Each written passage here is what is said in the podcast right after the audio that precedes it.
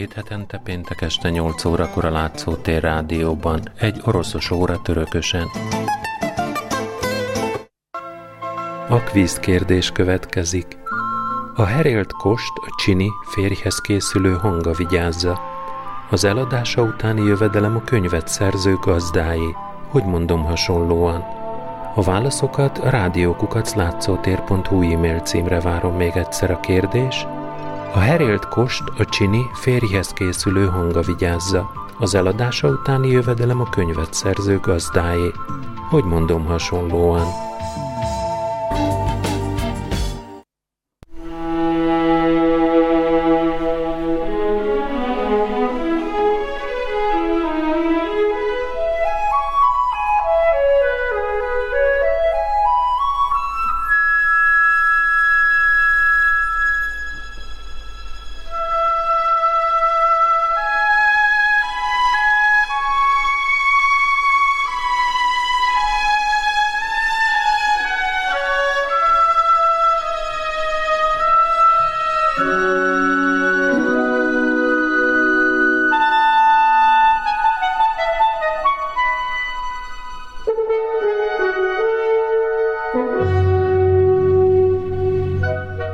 Estére is egy látványjal készültem nektek. A Puskint, Lermontovot és Gogolt, illetve az életútjukat és munkásságukat összehasonlító ábrámat, azt legutóbb láttátok. Most ezt az ábrát valamelyest egyszerűsítettem, és hozzácsatoltam Turgenyevet és Goncsarovot. Miért tettem? Azért, mert hogy szeretném, hogyha folyamatában látnátok az igazán kiemelkedő alkotókat a 19. század orosz irodalmából, és többek között látnátok olyasmiket, hogy Puskin már alkotó ereje teljében van, amikor Turgenev két éves, aztán amire már fölhívtam a figyelmet, a legutóbb is, hogy 37-ben ugye Puskin párbaj áldozata lett, erre Lermontov költeményt írt, ami miatt kaukázusi száműzetés lett a sorsa. A Gogol halálára nekrológot Turgenyev írt, nem is maradt el a büntetése, letartóztatták, illetve házi őrizetbe került, és látjuk azt, hogy Turgenyev esetében a, második oszlop mennyire gazdag, ott megtaláljuk a felesleges ember naplóját, a vadász feljegyzéseit, egy hónap falun, Rugyin, nemesi fészek, Faust, Ászja, apák és fiúk, és költemények, nagyon gazdag termés, míg mellette ott látjuk Goncsarovot, akinek az életéről, tehát az első oszlopában vajn mi kevés derül ki, ugye, mint legutóbb szó volt róla, a, a nyugodt egyhangú életét kizárólag a, a Pallas Fregatton teljesített világkörüli utazása törte meg, és amúgy egyébként szerzeményei sem annyira nagyon bőségesen vannak, hiszen az az egyetlen, amelyikkel berobbant a világirodalomba, az Oblomov képezi gyakorlatilag Goncsarovnak a, a tulajdonképpen egyetlen egy és fő művét, és a világirodalom Goncsarovtól az Oblomovot úgy tartja nyilván, mint ahogy a magyar irodalom Patópál urat, mert a Patópál úr és az ej ráérünk arra még nek az orosz megfelelője természetesen Goncsarov. Bízom benne, hogy még majd bogarászni fogjátok ezt a, az ábrát, amit itt megosztottam veletek. De a mai alkalom, a mai nap két igazán nagy formátumú regényíróé, Dostoyevskyé és Lev Tolstoyé.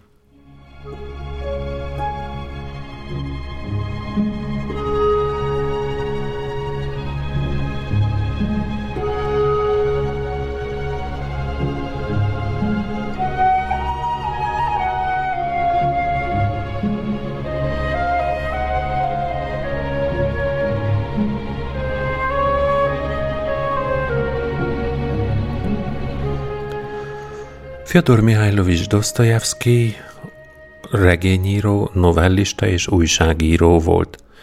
Az emberi szív és tudat legsötétebb zugait feltáró lélekelemző írásmódja és a profétikus megvilágosodás pillanataiban született felismerései mély és egyetemes hatást gyakoroltak a 20. század regényeinek fejlődésére is.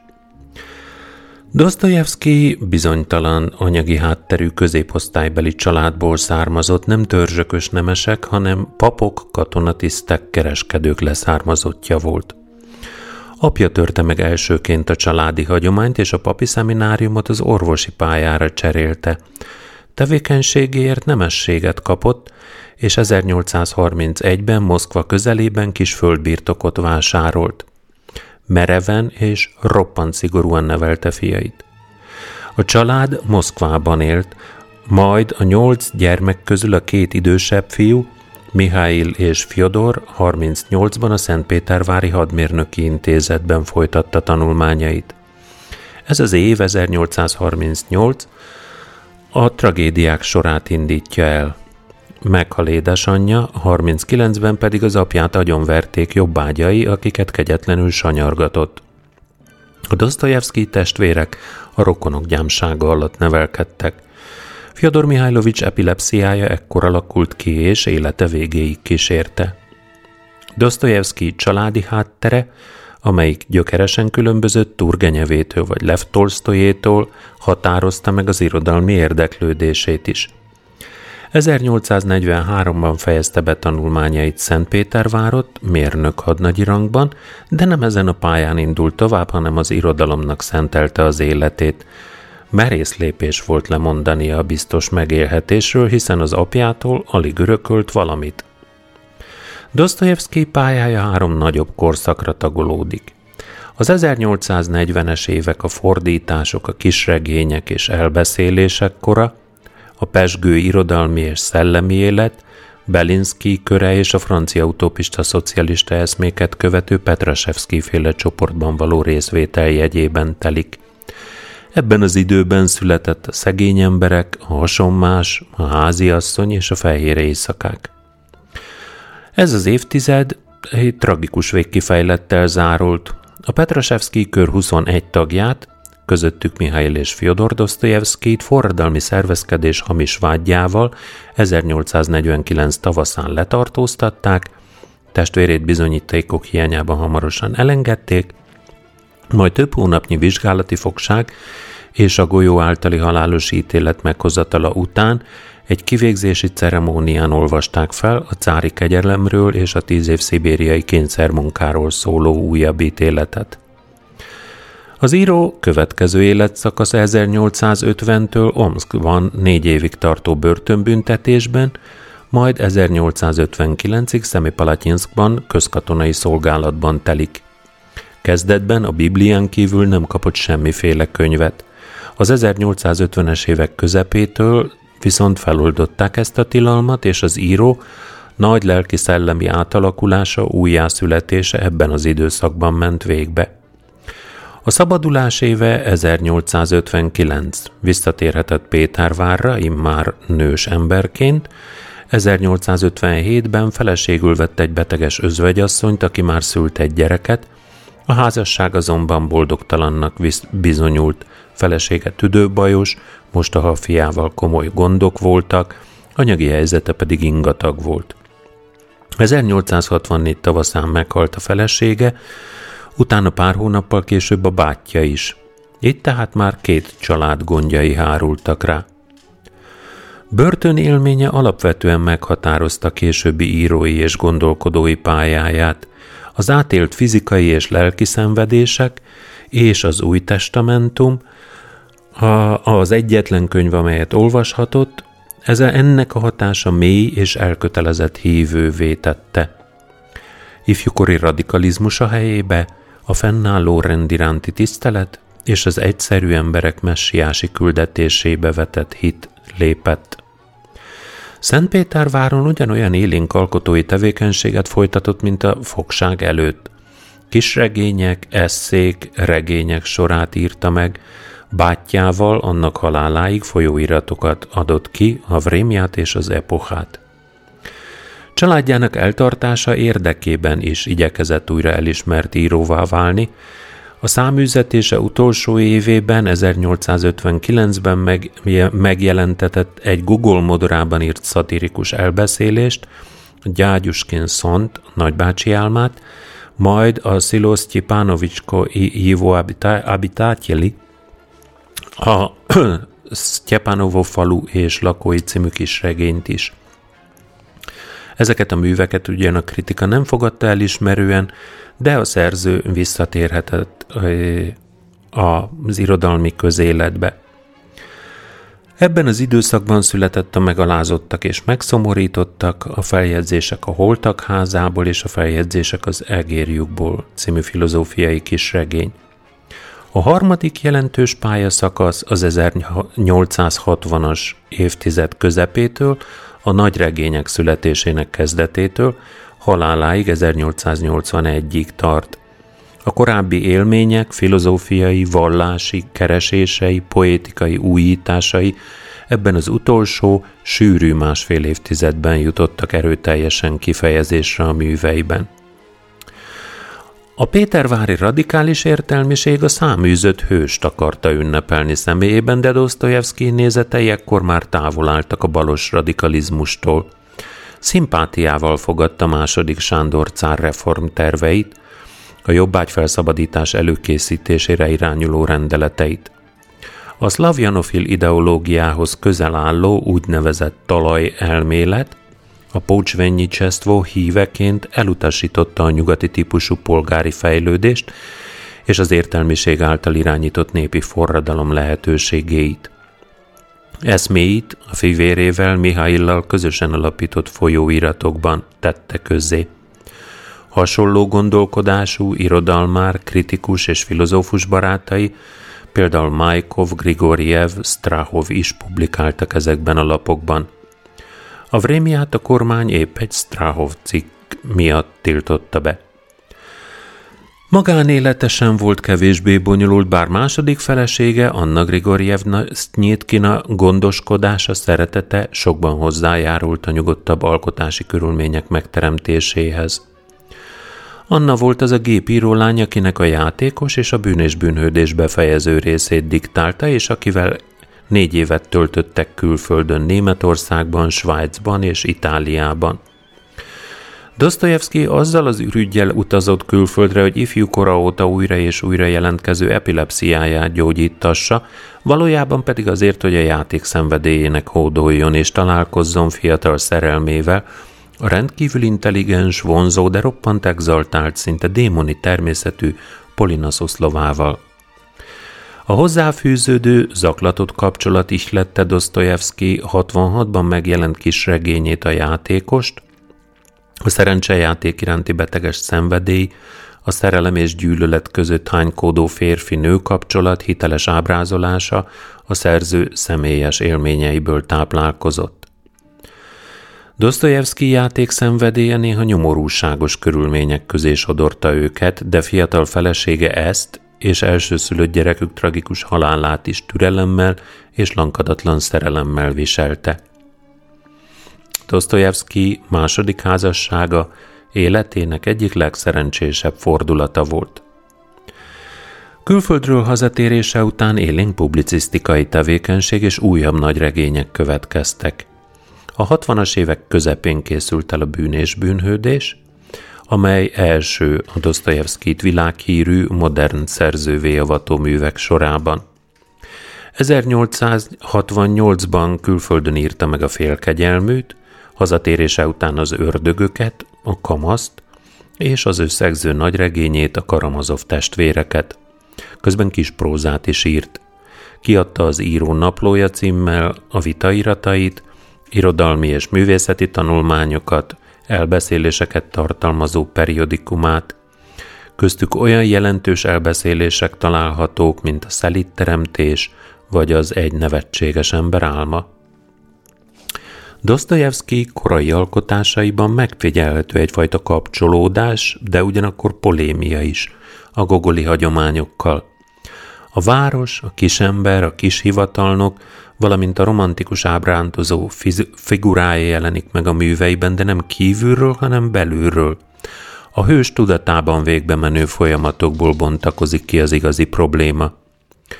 A Dostoyevsky polifónia a többféle szólamból megalkotott regény első kísérlete már a levélregény formában 45-ben megírt szegény emberekben is fölfedezhető. Az író szinte magára ölti Makar Gyévuskin figuráját, a szereplők eltérő nyelvi szintjeit sem dolgozza össze egységes narrációvá, hogy ezzel is az önállóságukat érzékeltesse. A kisregény kéziratát barátja, a költő Nyekraszov azzal adta át a kor legtekintélyesebb kritikusának Belinszkinek, hogy új Gogol született. Belinszki neve folyamatosan felmerül Puskinóta, nem fogom tehát megúszni azt, hogy legközelebb ne ejtsek róla pár szót. A szegény kis hivatalnok Gyévuskin sanyarú életéről és reménytelen szerelméről szóló mű a kisembert a kegyetlen társadalmi viszonyok áldozataként ábrázolta. Ebben a tekintetben a kisregény valóban a Gogol nevével fémjelzett, realizmust és társadalmi érzékenységet hirdető naturalista iskola szellemiségének jegyében fogad. A kezdőíró tetten érhető hibái ellenére Belinsky joggal dicsérte a történet léleklátó erejét. A romantika kedvelt témája, a befelé élő, környezetétől idegen álmodozó alakja megjelenik a háziasszonyban és a fehér éjszakákban, és a hasonmás jelenség irodalmi ábrázolása, metafizikai tartalma is ebben az időszakban bukkan föl, a részben a Hoffman olvasmányok ihletésében, de már saját mondani valóval hasonmás című kis regényében, amelyben már megjelenik a fantasztikum és a paradox lélek ábrázolás. A főhőse, Goljatkin, a szerény és egyszerű kis hivatalnok, akinek a személyisége ketté hasad, és egyre jobban elhatalmasodó üldöztetési tébolyában a gonosz nagyhatalmú hasonmás ellen fordul – Tragikomikus küzdelme, szorongása, kitörés vágya, személyiségének torzulása már a nagy regények kulcsfiguráinak tulajdonságait vetíti előre. A publikum azonban közönösen fogadta a művet, és Belinski is elfordult a szerzőtől.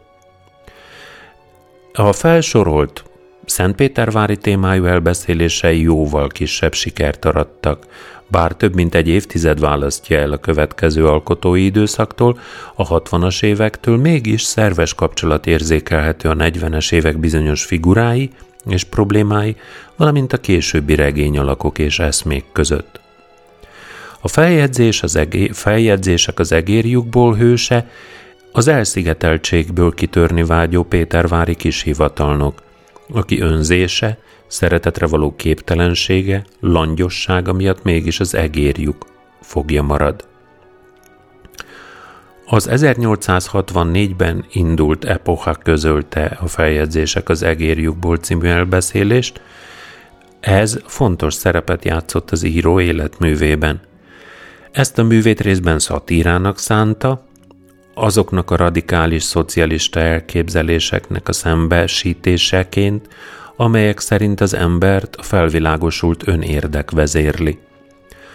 A mű névtelen társadalomtól elideg, elidegenedett, személyes kapcsolatokra képtelen hőse önmaga és a környező világ elemzése során arra a végkövetkeztetésre jut, hogy nincs abszolút igazság, jó és rossz, csupán viszonylagos fogalmak. Meghasadt személyisége az akarat és észszerűség, a képzelt és valóságos világ kettősségét végletessé fokozza. A feljegyzések az egérjukból csírájában tartalmazza a következő két évtizedben írott nagy regények erkölcsi, vallási, politikai és társadalmi eszméinek nagy részét. Dostoyevsky általában elhatárolta magát a pszichológus megnevezéstől, melyet kortársai elismerésképp többször is alkalmaztak rá, de művei mégis igen mély lélektani tudásról, érzékről tanúskodnak. Képes volt a legszürkébb, leghétköznapi típusban is fölfedezni a belső embert, az útjait, céljait rosszul megválasztó, érzelmeiben, vágyaiban, hiúságában, kisebbrendűségi komplexusaiban összezavarodó, de a szépre és jóra vágyakozó modern városlakót. A fogságban emberismerete és az Istenhez, a transzcendenciához való viszonya elmélyült.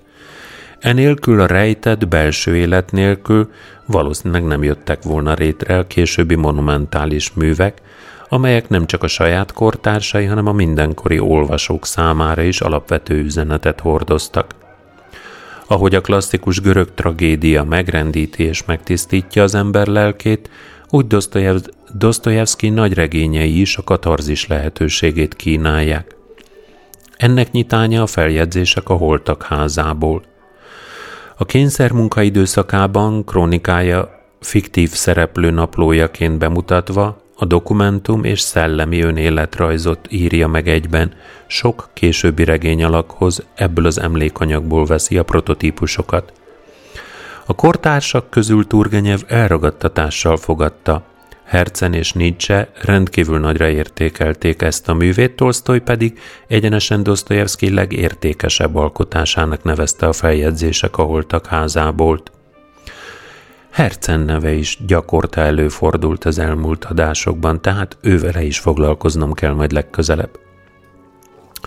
A bűn és bűnhődés eredeti orosz címe Pristuplenie Nakazanye, a Pristuplenie az átlépés, áthágás, a Nakazanye pedig a büntetés, megbüntetés, pontosabban fejezi ki a regény filozófiai kérdés feltevését, hol vannak az emberi cselekedet korlátai – Mindent megtehet-e az ember, ha a céljai, mégpedig nemes, másokat segítő szándéka a korlátok áthágását követeli?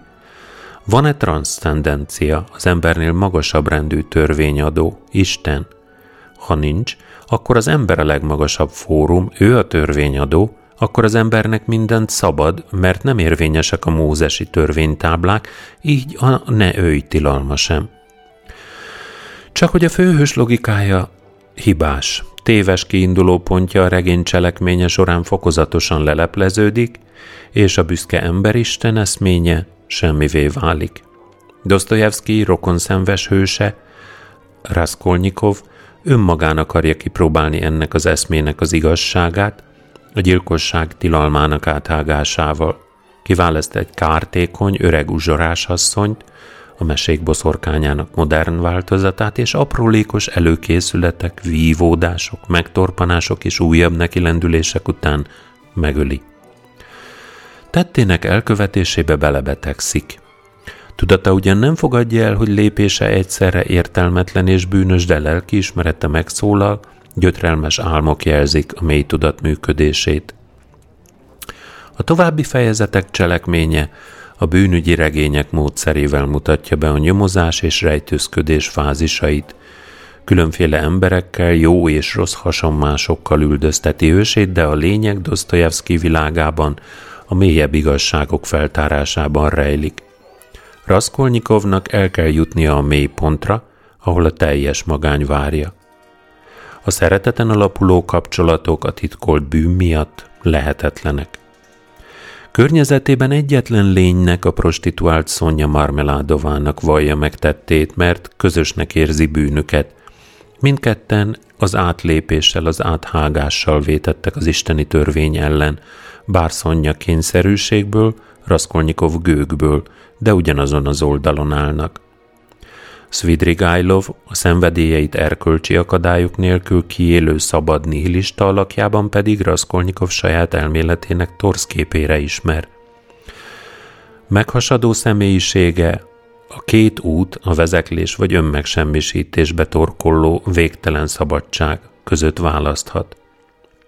A kezdettől alázatos, bűnbánó szonja szembesíti Raskolnikovot az evangélium örömhírével, Lázár föltámadásának csodájával, de az író csak az epilógusban juttatja el hősét a megtéréshez, a szív újjászületéséhez, a szeretet megtapasztalásához. A lázadó ember gőgje összetörik, hogy föltámadjon a korlátokhoz pozitív módon alkalmazkodó új ember. A regény alapötlete valószínűleg még a börtönévek alatt született, Erről az író füzete tanúskodik. Regényterveit, művészi ötleteit mindig feljegyezte, így ezek a kis füzetek adnak betekintést az alkotói műhely titkába. A bűnhődés Raskolnikov megtisztulásának és megvilágosodásának története már egy másik elbeszélés témája lehetne, hangzik Dostoyevsky végszava. A bűn és bűnhődést mind a kritikusok, mind a nagy közönség körében hatalmas elismerés fogadta. Ez nem csak művészi elégtételt, hanem szorult anyagi helyzetének enyhülését is jelentette az író számára. Dostoyevsky következő regényeiben ezt a formai és eszmei tekintetben is mesteri egységet már nem tudta megtartani. A tragédia irányába mozdult el. A félkegyelmű, Jézusi lelkületű, de Don Quixote módon esendő hőse, Miskin herceg Raskolnikov útjának fordítottját járja be. A jóság az irgalom képviseletével akarja embertársai bűneit, szerencsétlenségeit gyógyítani, de a Krisztusi erő nélkül, így minden igyekezete az ellenkezőjébe hullik.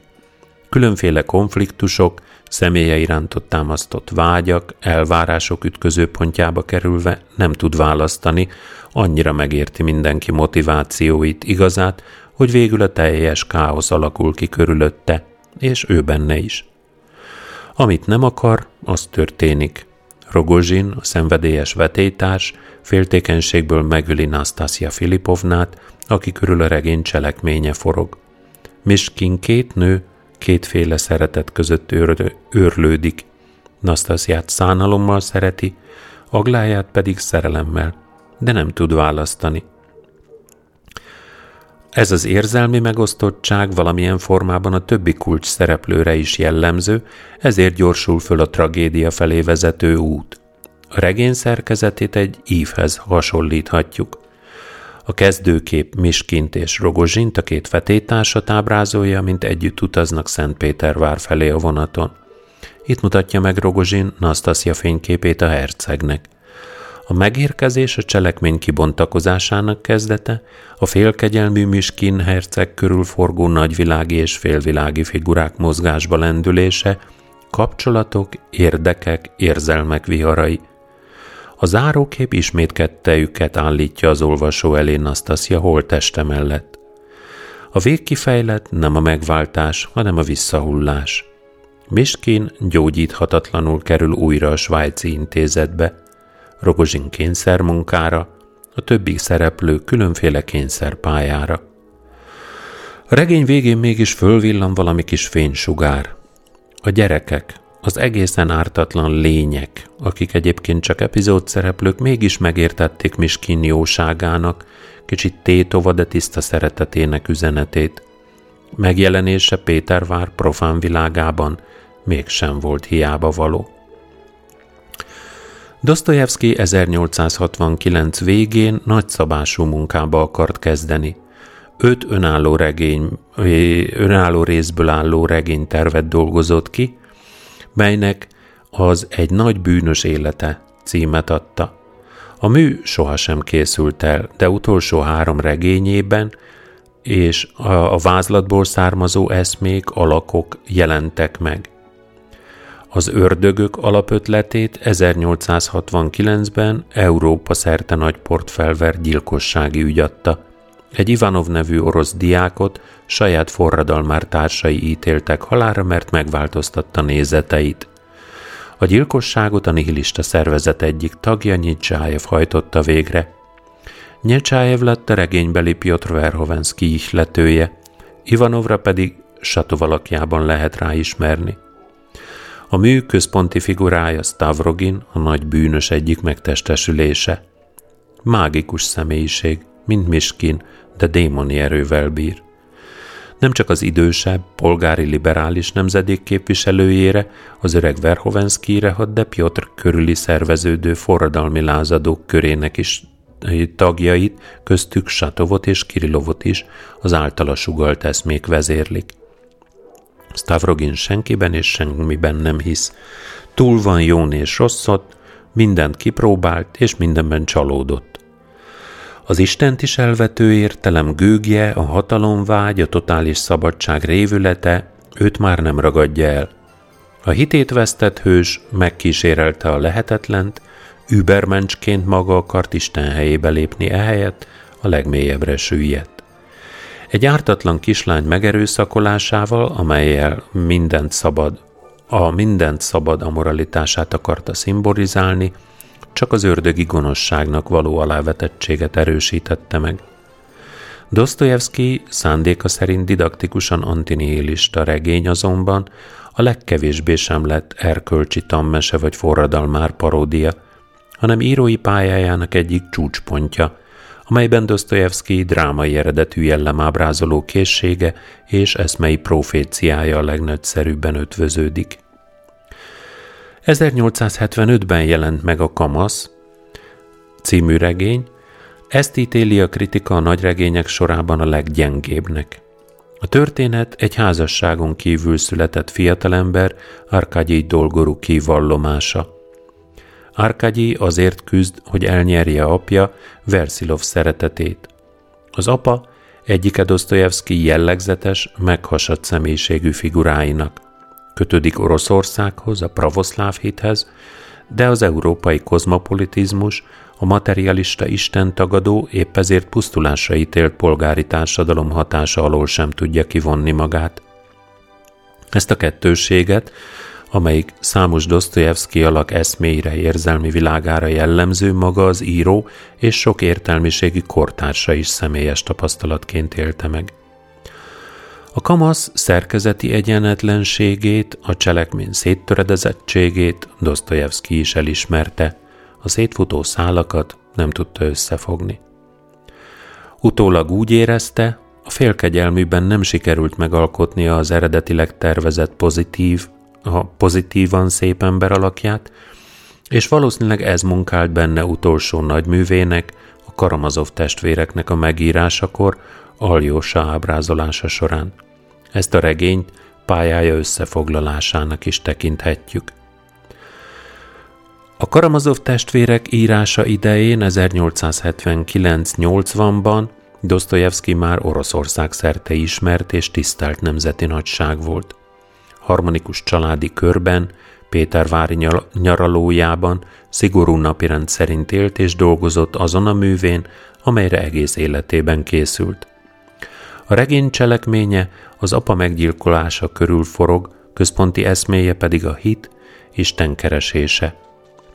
Eredetileg trilógiát készült írni, amelyik Aljosa Karamazov útját mutatta volna be a bűntől a megszentelődésig. A három könyvnek csak az első része valósult meg. A Karamazov család krónikája botrányokkal, gyilkossággal, házasságtöréssel szent és bűnös emberek egymásba kapcsolódó életútjainak bemutatásával. Dostoyevsky ebben a regényében érinti az úgynevezett orosz vallási megújulás, a hitvallás és életgyakorlat szerves egységét hirdető eszményt. Az Isten nélküli modern társadalom lelki, szellemi pusztításait, a korlátok áthágását, a transzcendencia nélküli világ reménytelenségét a Karamazov család tagjainak életútjával szemlélteti. Az apa bűnei fiaiban manifestálódnak különböző fokozatokon. A testiség kísértései a legidősebbnek, Dmitrinek jutnak.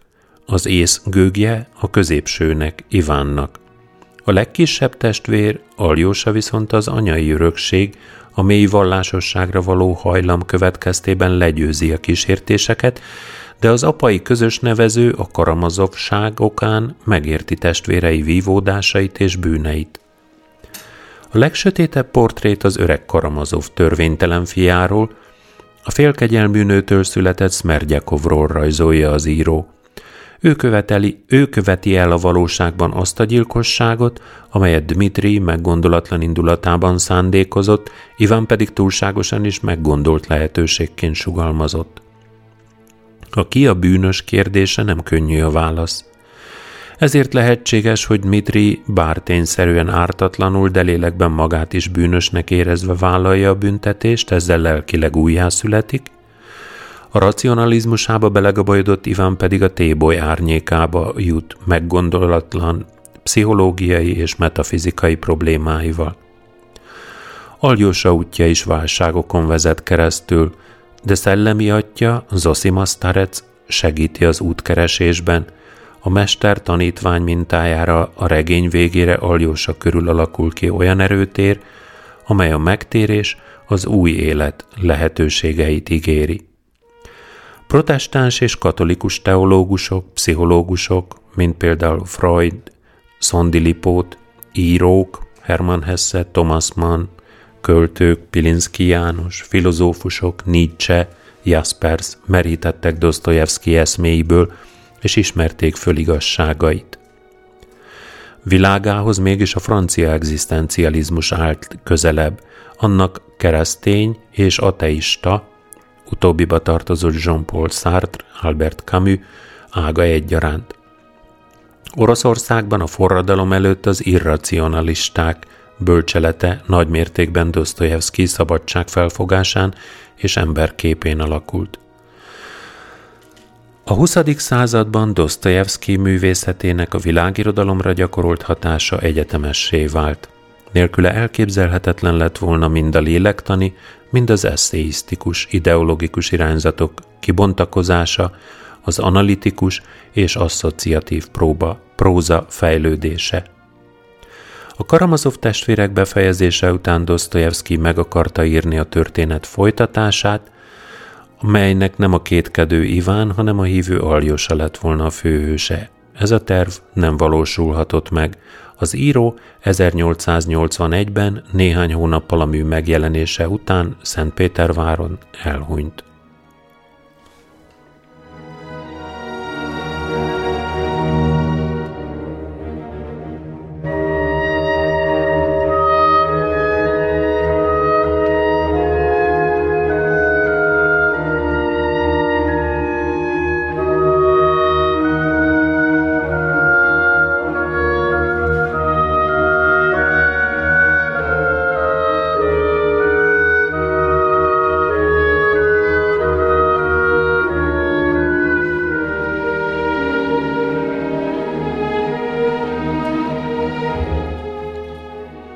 19. századi orosz és világirodalom másik óriása Lev Nikolajevics Tolstoy, akinek nem csak a művei, hanem élete, filozófiája is irodalomtörténeti tényé vált. A 19. század vége felé érzékelhető elidegenedés ellenében megkísérelte a hiteles élet programját, az evangéliumi tanításokat, Russzó elveit és az orosz paraszti bölcselet, bölcsességet egyeztetve, erkölcsfilozófus realista prózájában megvalósítani. A művész és a proféta ellentéte meghasonlottságot idézett elő nem csak saját szellemi világában, hanem a környezetét is polarizálta. De életművére mégis termékeny hatással volt ez a feszültség. Kiemelkedő alkotások születtek, mindkét múzsa, a szent és a profán jegyében. Tőzsgyökeres arisztokrata családba született 1828-ban. Egyik őse, Nagy Péter bizalmasa volt, és a reformer cár emelte grófi rangra. Lev Tolstoy a Jasnaja Poljana nevű családi birtokon töltötte élete nagy részét Moszkvától kb. 200 kilométerre délre, és itt születtek a legfontosabb művei is. Szüleit kiskorában elvesztette, rokonoknál nevelkedett, gyerekkoráról idilli emlékeket őrzött. Tanulmányait eleinte házi tanítók felügyelete mellett folytatta, nagy nehezen találta meg csak a számára vonzó pályát. 1844-ben a Kazanyi Egyetemen keleti nyelveket tanult, de a könnyebbnek ígérkező diplomácia és jog iránt érdeklődött. Ekkoriban ismerkedett meg az angol Lawrence Stern és Charles Dickens regényeivel, és főként Jean-Jacques Rousseau filozófiájával.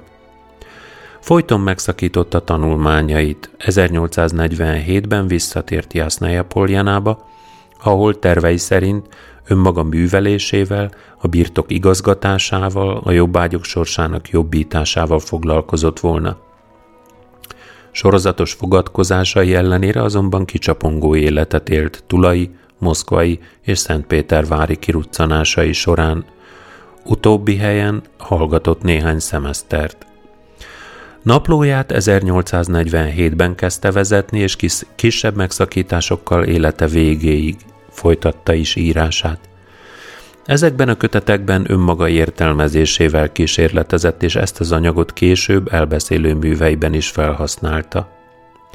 1851-ben meglátogatta a katonatisztfivérét a Kaukázusban, ahol maga is belépett a hadseregbe. Döntő jelentőségű volt számára a katonai szolgálat a krími háború idején. 1852-től 55-ig harcolt a kaukázusi fronton, bátorságáért érdemrendekkel tüntették ki. Első irodalmi műveit ebben az időszakban írta. Életrajzi trilógiájának első része, a gyermekkor, elbeszélések és kisregények sora mutatja a tehetséges írót. A nevének elhallgatásával adta be a gyermekkor kéziratát a Szavremennyik című tekintélyes folyóirathoz. A következő néhány évben több kaukázusi témájú elbeszélést publikált a lapban, valamint a krimi háborúról szóló három írását is. Utóbbiak közül a Szevasztopol decemberben egy katona eszméletének utolsó pillanatait mutatja be. Ez a tudatfolyam módszerének egyik legkorábbi alkalmazása. A krími háború után kilépett a hadseregből. A Szentpétervári irodalmi körök eleinte nagy lelkesedéssel fogadták, mint hogy azonban Tolstoy nem volt hajlandó egyetlen szellemi csoportosuláshoz sem csatlakozni, ragaszkodott függetlenségéhez igen hiú volt, a radikálisabb értelmiségiek röviden el is hidegültek tőle. Ha hamarosan megírta a két következő regényt, a serdülőkort és az ifjúságot, ezekben új formákkal kísérletezett, erkölcsi és filozófiai gondolatainak kifejezésére. A serdülőkor egyik részben önéletrajzi hőse Dmitri Nyechlyudov később a Feltámadás című regényben tér majd vissza. Szentpétervárban bekapcsolódott a Szavremennyik folyóirat körébe, itt kötött ismerettséget Turgenyevvel, Goncsarovval, Tyutcsevvel. 1856-ban hosszabb tanulmányútra indult Nyugat-Európába, előbb Párizsba, majd Svájcba és Franciaországba, ahol pedagógiai és mezőgazdasági tanulmányokkal foglalkozott. Ekkori élményei nyomán mindinkább kiábrándult a nyugatból, ez a Lucern című elbeszélésében tükröződik is. Közben folyamatosan azt kereste, hogyan oldhatná fel a kiváltságos földesúri helyzete és társadalmi igazságérzete közötti ellentmondást. Ráébredt, hogy igazi hivatása a pedagógia, ezért hazatérése után 1859-ben Jasnaja Poljanában iskolát szervezett a paraszt gyerekek számára. Jasnaja Poljana című 12 számot megért folyóiratában közzé is tette radikális neveléselméleti cikkeit. Ezután újabb nyugati út következett. Ekkor találkozott Hercennel és az utópista szocialista Prudonnal. Az 1861-ben végrehajtott jobbágyfelszabadítás vitás ügyeiben tanácsaival segítette a parasztokat. Ez is hozzájárult ahhoz, hogy a hatalom részéről zaklatás érje. Házkutatást tartottak nála, bezáratták iskoláját, nyugati kapcsolatai miatt azzal gyanúsították, hogy birtokán titkos nyomdát hozott létre. Életének szerencsés fordulata kezdődött 1862-ben. Megnősült és feleségül vette Sofia Andrejevna Berstet, egy ismert moszkvai orvos lányát. Sorra születtek gyerekeik. A 13-ból 8 érte meg a felnőtt kort. Berendezkedett birtokán és irodalmi tevékenysége is a kibontakozás felé haladt. 1863-ban fejezte be a tíz évvel korábban elkezdett kozákokat, és írta meg regényeposzát, a háború és békét. Még a következő évtized is ebben az alkotói lendületben telt, elkészült következő nagy regénye az Anna Karenyina. Az 1880-as évek elején kezdődött a válsága. Ez nem csak írói, gondolkodói magatartását, nézeteit, hanem a családi kapcsolatait is érintette. Az élet értelmét és Istent kereső író szembesült a gazdaság és a fele baráti szeretet ellentmondásaival, a civilizált ember önzésével és a természettel összhangban élő földműves bölcsességével. Nem rejtőzött el a társadalom nyomasztó problémái elől sem. 1882-ben a moszkvai népszámlálásban is részt vett, a város legszegényebb negyedében végezte a munkáját. Az 1890-es években folytatódott az élet és erkölcsi kérdéseinek boncolgatása, egyre több követője van lett a tolsztojanizmus programjának, és az író számára is világossá vált, hogy nem ilyen mozgalmat akart elindítani, hanem belső lelki megújulást, élet és keresztény tanítás egységét. Élete utolsó évtizede rendkívüli aktivitásban telt. Közéleti és erkölcsi problémákkal foglalkozott, külföldön is egyre több tisztelője, sőt, követője lett. 1901-ben a pravoszláv egyház kiközösítette eretnek kereszténységéért. Novellákat, vitairatokat és a nagyszerű Haji Murad című kis regényét írta ebben az időszakban. Három nagy, nagy regénye problematikája rendkívül árnyalt, aprólékos lélektani ábrázolás, társadalomrajz, történelem és erkölcs filozófiai összefüggések bemutatásával három eszmét jár körül. A háború és béke a magánélet és történelem, az Anna Karenina a házasság, a család és a szerelem válságai, a feltámadás, az erkölcs és a vallás problémái köré épül. A háború és béke cselekménye négy család, a Rostovok, a Bolkonszkijok, a Bezuhovok és a Kuraginok párhuzamos történetéből bontakozik ki két nagy történelmi dátum, az Austerlitzi csata és a Borogyinói ütközet közötti időben. A címbeljegyzett két szélső pólus, a háború és a béke váltakozó időszakai adják a hátteret az emberek kis világainak, a, és a népek közötti nagy összeütközések, politikai, hadi események szövevényeinek ábrázolásához. A regény gondolati magva Andrei Bolkonski és Pierre Bezuhov beszélgetéseiből bontakozik ki. Mindkettő az élet értelmét keresi, de más-más úton. Andrei erkölcsi maximalizmusa élet és filozófia szakadásához vezet, az örök értékek és az emberi esendőség ellentmondásai csak a borogyínói csata idején látott és átélt szenvedélyek, szenvedések hatására haldoklásakor megvilágosodott tudatában egyenlítődnek ki. Ekkor érti meg, hogy minden élet, minden boldogság és örök érték kulcsa a szeretet. Pierre útja, a botrányos és könnyelmű ifjúság, a rosszul sikerült házasság zöggenőin vezet önmaga megtalálásához. Moszkva égését átvészelve francia fogságba kerül, és ő is megtapasztalja a pusztulás, a halál közelségét, a szenvedés mélypontjait, de ebből a pokolból újjászületve kerül ki. A lelki béke és a belső szabadság megtalálása lesz a záloga a jövendő életének, melyet az író az epilógusban mutat be. A nagy történelmi kataklizmák utáni békeidőkben a családok következő nemzedékének kialakulása, házasságok, gyerekek születése tehát az új élet lehetősége tárol föl, de Tolstoyra jellemzően most is a történelem és az emberi sors egymásba fonódó szövevényei teremtenek egységet. Az Anna Karenina középpontjába a család válságát állította az író, bár a mű nem családregény a szószor hagyományos értelmében.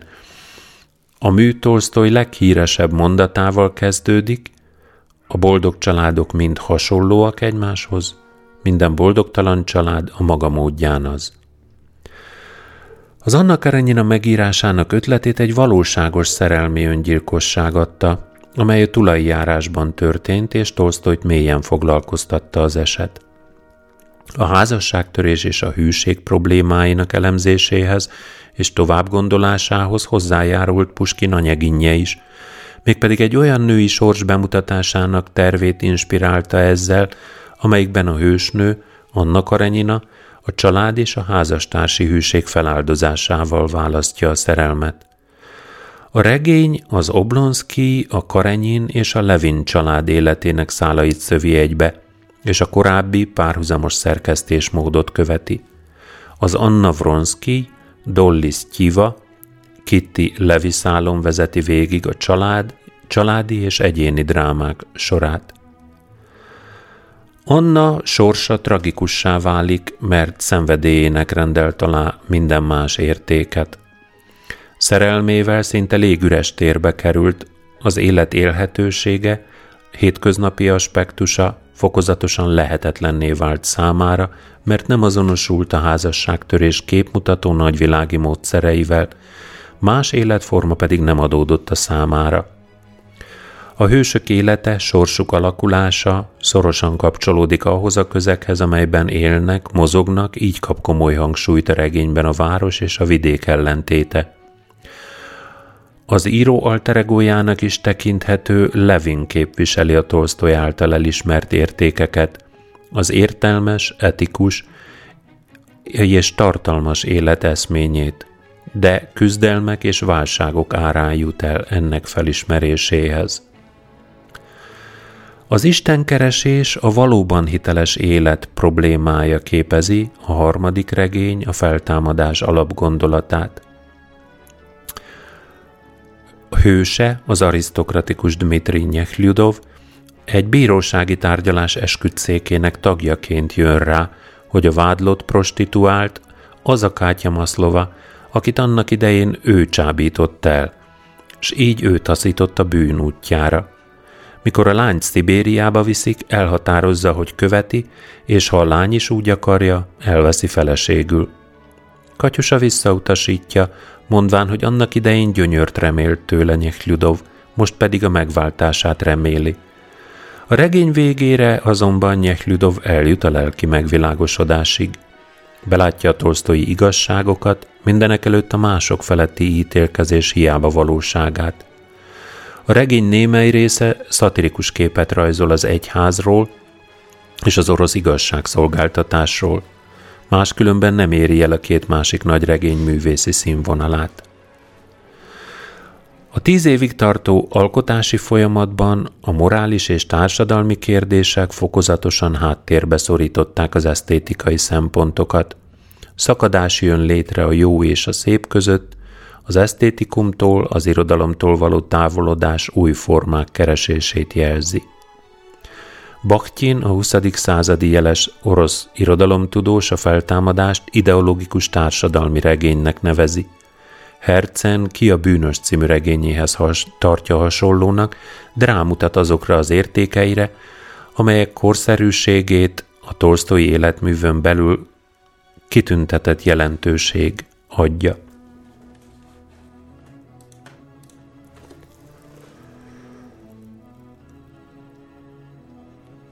Késői munkásságához tartozik drámája, tartoznak drámái, többek között a Zsivolytrup, az élőholtest, ami egy szatirikus felhangú tragédia, és amelyben a kicsapongó, tehetséges férfi előbb látszatöngyilkosságot követ el, hogy felesége hozzámehessen egy derék hétköznapi emberhez, majd amikor a csalására fény derül, az egyetlen kiút a valódi öngyilkosság. Komor paraszti témájú darab a Vlast Tmi, sötétség hatalma, Halála után napra, napvilágra került még számos kiadatlan mű, többek között a Kaukázusban játszódó remek elbeszélése a Hadzsi Murat. Alexandra lányának kivételével, akit Tolstoy örökösének tett meg, az író családtagjai elidegenedtek tőle. Vagy éppen mély ellenszemvel szemlélték őt. Tolstoy gyötrődött az otthoni légkör, az élete és elvei közötti ellentmondás miatt, ezért inkognitóban elszökött Jasnaja Poljanai Poljanából Alexandra és az orvosa kíséretében. Az úton tüdőgyulladást kapott, és végül szívroham végzett vele 1910. november 20-án az Asztapovói vasútállomáson. Nagy kortársával, Dostoyevsky jelenlétében, aki a tudattalan folyamatok ábrázolásának zsenie volt, Tolstoy az emberi elme tudatosuló folyamatait tudta hasonlíthatatlan pontossággal ábrázolni. A szkepticizmus és a dogmatizmus között vívódva a hétköznapi emberi létezés páratlanul sokrétű képét adta műveiben. Nagy regényei a realista irodalom etalonjai – A 20. században is sok írónak jelentettek követendő példát. Magyar nyelven már az 1880-as években megjelentek alkotásai.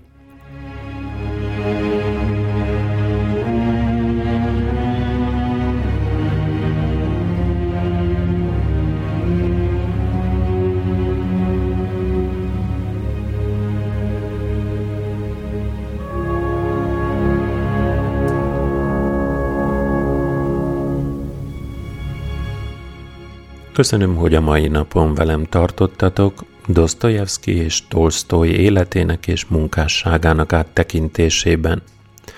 Péntek este lévén műsorzárás, és a hétvégét ezennel ünnepélyesen elrendelem.